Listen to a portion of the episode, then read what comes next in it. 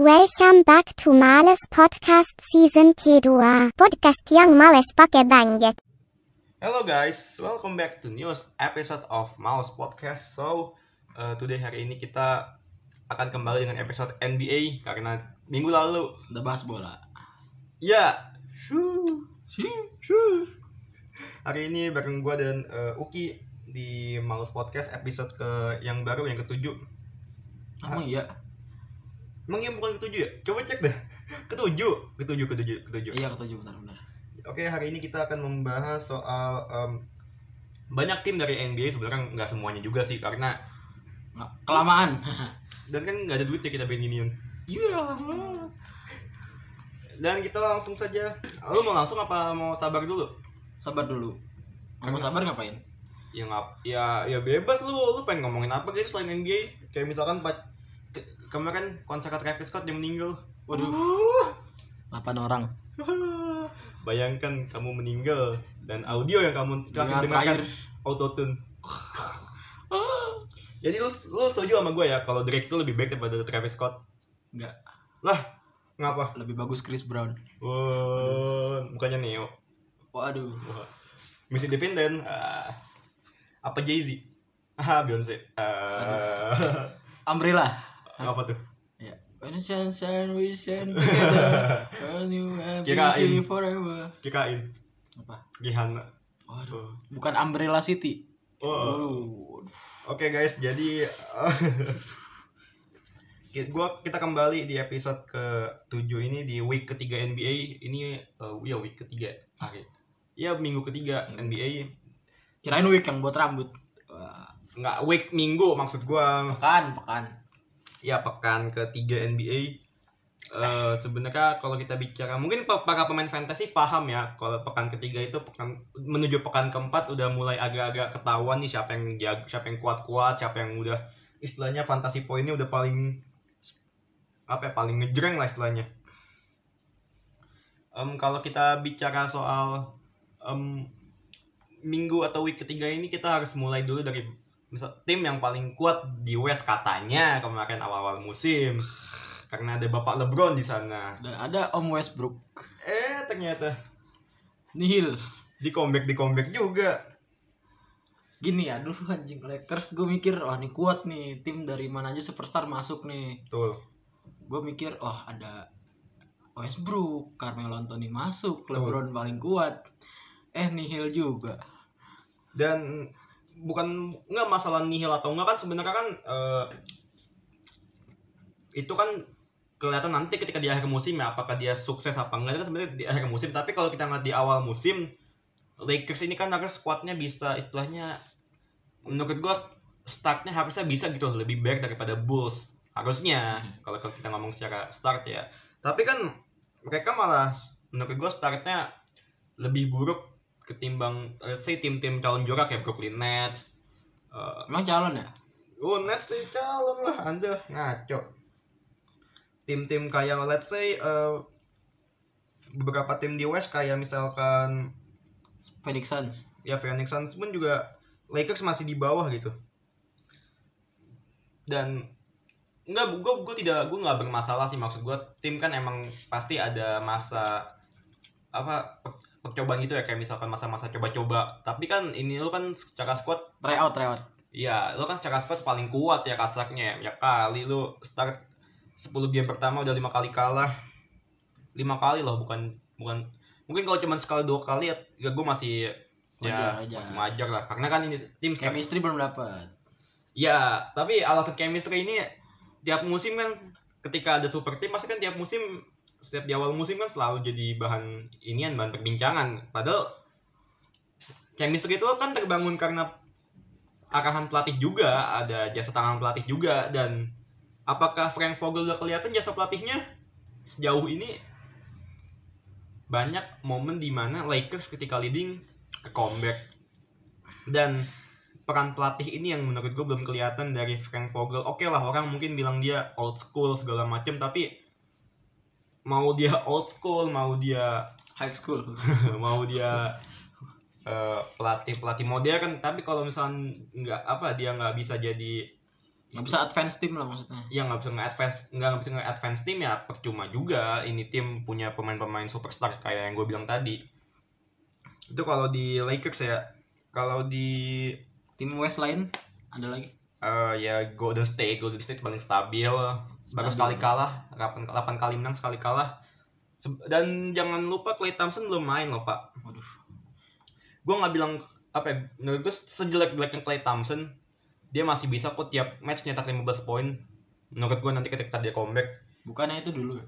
dua tahun lalu. Dua tahun lalu dia lebih bahaya pak asli. Ketika dia belum cedera dia lebih bahaya. Tapi kan ya gue gue nggak expect banyak ke Klay Thompson ketika dia comeback tapi gue masih yakin dia masih stabil kok bis- masih bisa nyetak let's say 15 poin per game lah ketika dia kembali ke NBA jangan muluk-muluk dah 8 dulu 8 poin per game dulu. Enggak soalnya, lah dia. itu kekecilan lah buat dia. Dia itu dia itu eh, catch and shootnya paling bagus. Dan gue beberapa kali ngeliat eh, latihan dia. Cara dia mendapatkan bola itu beda loh sama pemain-pemain kayak shooter shooter eh, NBA terkenal kayak misalnya bukan Curry ya kalau Curry beda. Kalau Harden Harden. pemain-pemain catch and shoot kayak Harden bukan kayak Ray Allen Trae eh, Reggie Miller dia Young catch catch and shoot enggak. Gue bilang catch and shoot bukan shooter. Bukan shooter yang beda. Catch catch and shoot tuh apa dia dapat bola langsung tembak. Dan ya Steve Kerr kalau misalkan Klay Thompson dia balik udah enak sih dia kerjaannya tinggal apalagi kan ada Jordan Paul sana lagi bag lagi Jordan Poole. Iya dia lagi ken- Jordan Paul iklan. Dia lagi, lagi kencang asli. Dia lagi kencang dan Steve apanya kenceng? Performanya. Apanya itunya kencang? performanya. Dia kenceng atas bawah tuh kenceng tuh. Betisnya. Betisnya. Dan kalau di standings dua ada Utah Jazz Utah Jazz Donovan Mitchell Em, kayaknya gua nggak bilang dia jelek ya musim ini tapi berbeda belum aja. belum kelihatan. Dan lebih baru parah awal musim. tapi Utah Jazz ini menurut gue dua game terakhir ini gue cukup gimana yang ngeliat dia? Dua kali udah dua kali kalah di dua game terakhir. Pertama kalah ketemu Miami Heat oke lah masih masih dimaafkan. Karena Miami Heat lagi oke juga. Karena besok kalah kedua ketemu Orlando Magic. Buset deh. Tim gak jelas. Anta berantah tim Disney. Gue gue gue mulai ngelihat apa ya, Snyder ini udah mulai Wesley Sneijder enggak udah udah gimana ya udah dia itu kan musim lalu kan bukan tim jagoan ya maksud gue tim dark horse ya. Musim ini kan mereka- kan secara nggak langsung karena musim lalu bagus musim ini kan mereka secara nggak langsung jadi tim kuat kasarnya. Dan gue nggak gue ngerasa Snyder ini masih butuh itu lu ngapain masang lagu pak? Enggak, enggak, enggak. lanjut lanjut. Dan gue ngerasa Snyder ini eh, masih beradaptasi dengan kondisi di mana sekarang gue tim, udah main di tim kuat gitu. Udah bukan kayak musim lalu lah musim lalu kan eh ya begitulah musim lalu. Kita sama-sama tahu musim lalu dia walaupun regular seasonnya bagus tapi di playoff ancur-ancuran dan sekarang mereka mungkin secara squad dark horse tapi secara tim mereka udah bukan dark horse lagi mereka udah calon White championship. Horse White Horse udah wah, beda. Udah, udah calon-calon championship lah udah bukan dark horse lagi. Habis itu tim ketiga di West Dallas Mavericks. Memimpin winnya 6 kalah baru kalah 3 kali. Enggak ya winnya 6 dari 9 game ya. Dari 9 game. Berarti Jason Kidd dibilang sukses belum tapi dibilang adaptasi ya tapi sebenarnya Dallas ini kan kalau gua rasa belum ketemu tim-tim yang se- apa ya se level lah nanti maksud gue tim-tim kuat. Makanya belum ketemu tim-tim kuat jadi gua rasa belum ketemu tim kuat dan emang nggak ini aja. Apa? Mereka apa tuh ya? Apa? Mavericks gue nonton setiap pertandingannya. Aneh gitu ngandelin Doncic. Setiap keluar ngandelin Doncic. Sebenarnya kan gue sempet bilang juga Jason Kidd ini kan apa adaptasi dari Red Carlson ke Jason Kidd ini kan pasti gue udah bilang sebenarnya di awal di awal sebelum mu- musim mulai gue udah bilang Dallas Mavericks akan membosankan buat season ini. Oke lah mereka 9 game pertama menang 6 kali.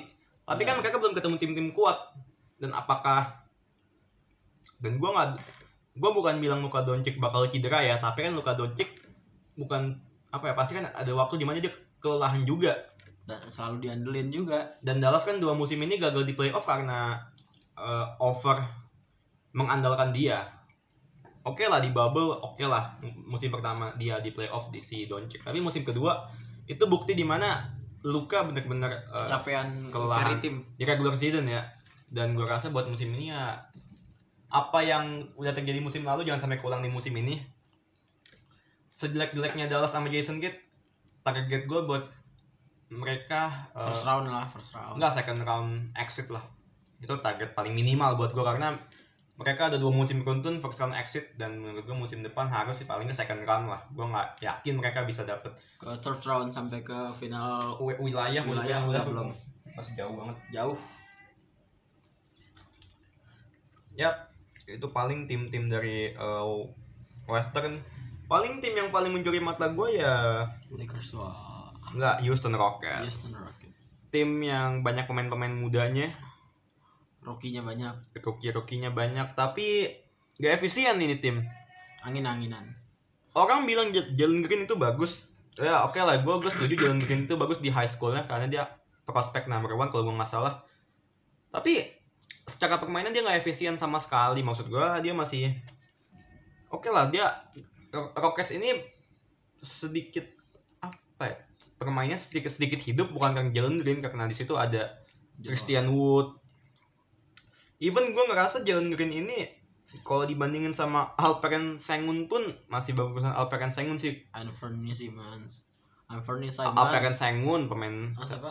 Alperen Sengun pemain Sengun Houston. siapa Sengun? Pemain ini MVP Liga Turki. Hah? Gak tau kan lah. Tukang kebab. Wow. Donor. Ya, Alperen Sengun menurut gue lebih efisien ketimbang eh, Jalen Green jauh musim ini. Om dan gue gue cukup mengkhawatirkan ini sih dari Jalen Green sih. Turnovernya pak banyak banget. Di minggu ketiga minggu ketiga NBA dia kalau gue nggak salah 16 kali turnover. Jangan-jangan lead. salah satu penyumbang turnover terbanyak di fantasi tim gua ya dia Jalen Green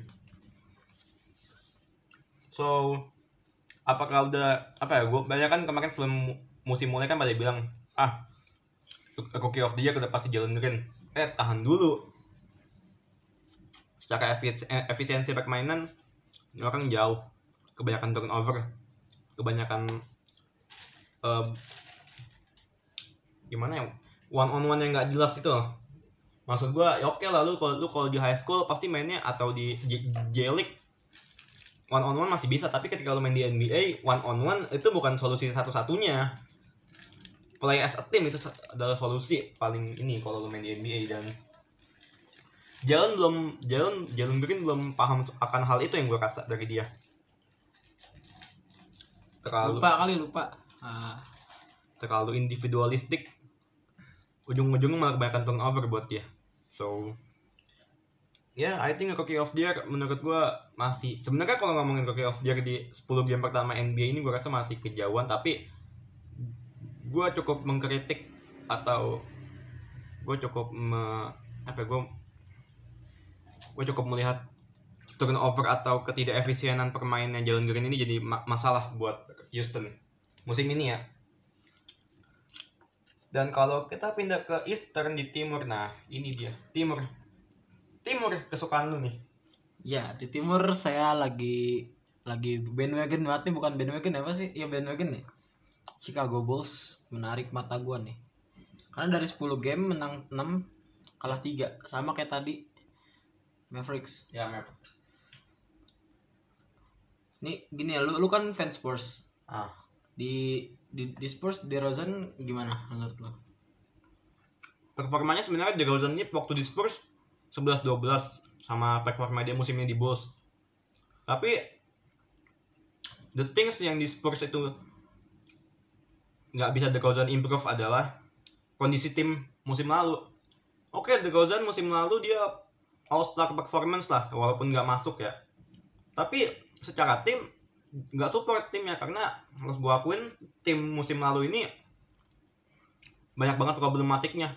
Apalagi ketika Lamarcus Aldridge pindah ke Nets musim lalu di pertengahan musim kalau gua nggak salah. Jadi masalah problematika mungkin chemistry atau apa Nggak ada. Agak sulit ketemu lah. DeRozan musim ini di Bulls menurut gue sama aja kayak musim lalu. Lebih efektif gara-gara pemain ada dua pemain. Enggak, yang kalau bikin. lebih efektif mah dia harusnya berterima kasih sama Popovich. harus Harusnya dia berterima kasih sama pelatih dia musim lalu Popovich karena kalau lo ngelihat DeRozan waktu di Raptors itu tipe pemain yang selfish tapi disayang satu kota, ngerti nggak? bener-bener. Pemain yang selfish tapi lu sayang satu kota dan ya itu DeRozan musim waktu dia di Raptors datang ke Spurs lu nggak bakal jadi superstar. Datang ke Spurs pasti lu jadi, jadi ini team player. Banyak kok contoh-contoh pemain-pemain gede yang ma- masuk ke Spurs jadi tim team player. Atau enggak contoh paling gampang tim USA tahun ini waktu main di Olympic. Kan nggak ada yang maruk semua pada main as a team team play semua. Oke lah Kevin Durant poinnya paling banyak di tim USA Olympic. Tapi kalau lu ngelihat secara permainan bukan cuma ngandelin ISO ISO doang semua main as a team dan DeRozan menurut gue tiga musimnya di Spurs ini musim yang mahal buat dia karena dia menjadi pemain yang gak selfish gak maruk gitu. Dan ini membantu banget kondisi tim Bulls saat ini. Kenapa gue bilang membantu? Karena pemain-pemain muda Bulls ini kan mantap-mantap. Zach Lavine Patrick Williams, ya pemain-pemain usia-usia mateng lah. Lonzo Ball Caruso, ah, Caruso Lord Lord. ya Brad White itu Brad White-nya NBA Ah, berarti itu NBA. tapi jago kan- ini beneran jago Benar-benar. orang kalau ngeliat F, defen- defensive effortnya Caruso ini mahal asli Benar. karena dia benar-benar Karena dia benar benar-benar buat defense sama benar-benar ada ada kemampuan dia defense langsung dikeluarin semuanya. dan Dia- physicality dia bagus menurut gua karena dia tetap eh, transisi dari defense ke offense. ya at- dia ataupun offense ke defense dia selalu I think he's the first person to run untuk berlari dan itu yang gua suka dari dia. Dan kalau buat Bulls ya gua sempet bikin story ya di Miles di Game Podcast. Bulls ini nggak overrated karena ada Billy Don- Billy Donovan sana. Bill Dove ini kan pernah megang OKC pernah sukses juga walaupun nggak dapet rings. Tapi kalau ngeliat how he play I think Bulls gonna works with Bill Dove musim ini walaupun gue lebih menjagokan Miami Heat sih di atas Bulls buat musim ini Bener sih, benar. Miami Heat bukan j- tim jago ya, tapi tim menarik aja buat dilihat musim ini. tim jago dong super oh itu tim super itu pak super idol Super Idol di show Domenito. Udah, udah, udah. Miami Heat Miami Heat gue liat menarik aja ya karena dia udah ada Jimmy Butler yang benar-benar emang super bener-bener apa su- Superstar. star, superstar di tim. Nah tapi gue gede sama senternya. Adebayo ada Bayu kan sebenarnya umurnya pun belum belum matang iya masih dia masih umur masih tahun keempat kan Iya, dia masih umur-umur apa ya istilahnya? Iya benar belum mateng. Masih perlu banyak banget. eh, let's say jam terbang, jam terbang paling mahal sih itu buat dia. So, ya tapi ada banyak jauh musim ini gue bagus sih. Stabil gitu. Terlebih lagi dari dua pemainnya, dua shooternya itu si Tyler Hero sama si Duncan Robinson shooter efektif sih bener efektif walaupun be- eh, beberapa di beberapa, beberapa momen gue ngeliat dia ngasal syutingnya oke lah dia dia quick dia quick dia Quick release. quick release tapi ngasal ngerti gak sih lu asal lepas aja kayak clutch iya. Dia pengen kayak clutch. Iya pengen. Kalau Clay Thompson kan ada momen di mana dia kalau misalnya emang udah nggak stabil badannya dia dia, tak dia sabar dulu dong. Kalau ini dan kan Robinson Tyler Hero ini gimana ya gue ngom- ngomongnya? Kalau udah kalau udah nggak kalau udah nggak stabil badan asal asal lo lempar aja dan padahal lu bisa pass ke dalam atau pass ke ke, ke Iya, bisa, apa ke bisa. wing side bisa. Tapi ujung ya ujung ujungnya kayak orang bego aja ngemis ngemis foul ke wasit ya kan? Ke Stephen Curry kalau kalau Curry mah beda pak. Itu udah terbukti Tyler Hero kan terbukti cuma di bubble. Tapi performa dia musim ini kayak kembali lagi dari bubble gak sih? Dari bubble kan dia jago banget. Iya dia dia kayaknya pengen buktiin kalau dia bukan bubble boy ya. Hah. walaupun sebenarnya kalau misalnya bu- bubble boy pun gue juga gak peduli juga sih. Yang gue peduli kan gimana cara dia bermain di tim gitu maksud gue gimana caranya biar dia efektif? Gue tipe orang yang buat gue efektivitas tuh di atas segalanya. Jadi kalau misalnya lu main gak efektif ya I won't say gue gak bakal bilang lu bagus kalau lu gak bermain secara efektif. Dan itu terjadi di banyak dan ini ya konsistensi itu perlu. Tapi efektivitas tuh ada pasti pasti bisa lu lu jadi efektif tuh bisa. Ya efektif itu penting Penting. karena plus minus. Apa statistik statistik plus minus tuh nggak bisa bohong. Bener itu juga ngebuktiin betapa efektif efektifnya lu bermain di lapangan. Oke sebagai penutup tuh ngasih apa match apa gua gua ada sorotan dikit ya. Milwaukee Bucks abis juara kenapa angin-anginan gini cuy? Kayaknya dia musim ini dia musim di mana mereka jadi apa musim setelah menjadi juara. Ah pasti kan rasanya beda ya? Iya dan ini terjadi di Bucks. Mereka belum pernah loh jadi tim eh, tim kuat maksud gue tim championship tim mereka itu kan cuma sekedar dark horse atau apa calon tim buat nyusahin tim lain beberapa musim ini. Tapi kebetulan ke- mereka kemarin jadi juara. Dan ketika jadi juara musim depannya kan sebenarnya pressure-nya kan lebih berat karena lu megang ah gua defending title nih gua gua eh, juara bertahan. Nah lu bisa nggak bertahannya? Nah ini Bucks yang yang pengen ngebuktiin bener-bener dia harus defending title. Ya dan gua malah ngelihat eh, pelatihnya ini si Badenholzer ini karena musim lalu itu kenapa lagi sih coach Bud? Nggak musim lalu kan dia musim di mana dia pertaruhan karir dia. Kalau misalkan dia nggak juara dia out kalau juara dia stay. Nah karena dia juara dan dia udah stay gue nggak ngelihat dia punya effort lagi buat bisa juara lagi yuk bisa. Karena dia udah stay. Nah, I, I- I mean his career udah aman walaupun gue yakin dia pasti agak tak kabur dikit sih. Iya, walaupun gue yakin dia pasti ya kepengen kalau juara pasti kepengen, tapi udah ada agak sedikit lega gitu. Tapi I think kayaknya coach Bud ini lagi nyari sistem baru juga karena di beberapa game I can lie Giannis atau Antetokounmpo ini sedikit eh, apa ya terdiam kasarnya. Bisa dilihat dari rentetan poinnya apakah eh, tiga game terakhir dia udah nyetak 30 poin? Belum ada. belum Masih di game terakhir kemarin ya kemarin apa tadi eh, game terakhirnya pun kalau gue nggak salah cuman 29 iya belum belum ada game 30 belum ada 30 lebih lah beda sama musim lalu musim beda lalu dia beda. kayak stabil. 36 banyak tuh dia 38 39 iya gua rasa pem- 42 defender defender NBA udah mulai nemu cara cara cara bendung Giannis tuh tahu. Karena kan Giannis kan kuatnya di transisi ya. Dia coast to coast fast break lari dari ujung ke ujung. Dan banyak tim-tim NBA yang udah meng antisipasi iya. serangan Giannis bener. Jadi Giannis eh, udah mulai sedikit agak tumpul. Menurut gue apanya ya offense secara offense lah. Oh kirain itunya. Jadi ya Bucks. Kalau Giannis nggak ngerubah the way he play susah sih. Dan nggak fix his shot bakal susah sih Bucks buat musim ini.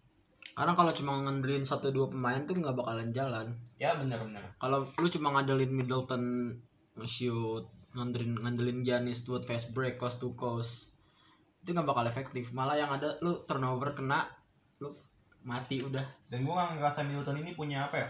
Punya superstar ability loh yang dimiliki Giannis. Atau dimiliki pemain-pemain superstar lainnya. Middleton ini cuman sebatas pemanis suruh iya cuman sebatas apa ya? Temen belanja zaranya Giannis doang. Hah, oh gitu? Iya, ya oke lah dia secara performa. Jadi cuma second way player, dia cuma pemain kedua. He can be a number one in.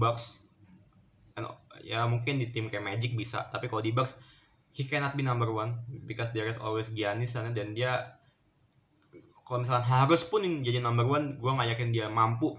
Karena he's not dia nggak he's not good enough for being number one di Bucks dan Bucks butuh dan Bucks butuh sebenarnya butuh pengganti Giannis itu pengganti maksud gue pengganti yang bisa jadi number one di tim ketika dia lagi cedera dan Middleton bukan orangnya. Bisa, bisa kelihatan waktu playoff tahun kemarin Giannis nggak main satu game ya lawan Knicks. Eh lawan Knicks lawan apa Hawks. Itu kelihatan kalau si Middleton nggak bisa buat jadi orang number one di box. Cukup? Benar-benar. Oke ini lo, ini lo pengen tutup aja. Gue pengen latihan aja oh iya juga ya. Langsung tutup lah Di. Okay, guys. Uh, thank you for listening this episode. Um, thank you for this 25 minutes. Don't forget to follow our Instagram, Twitter, and thank you for today. And bye bye.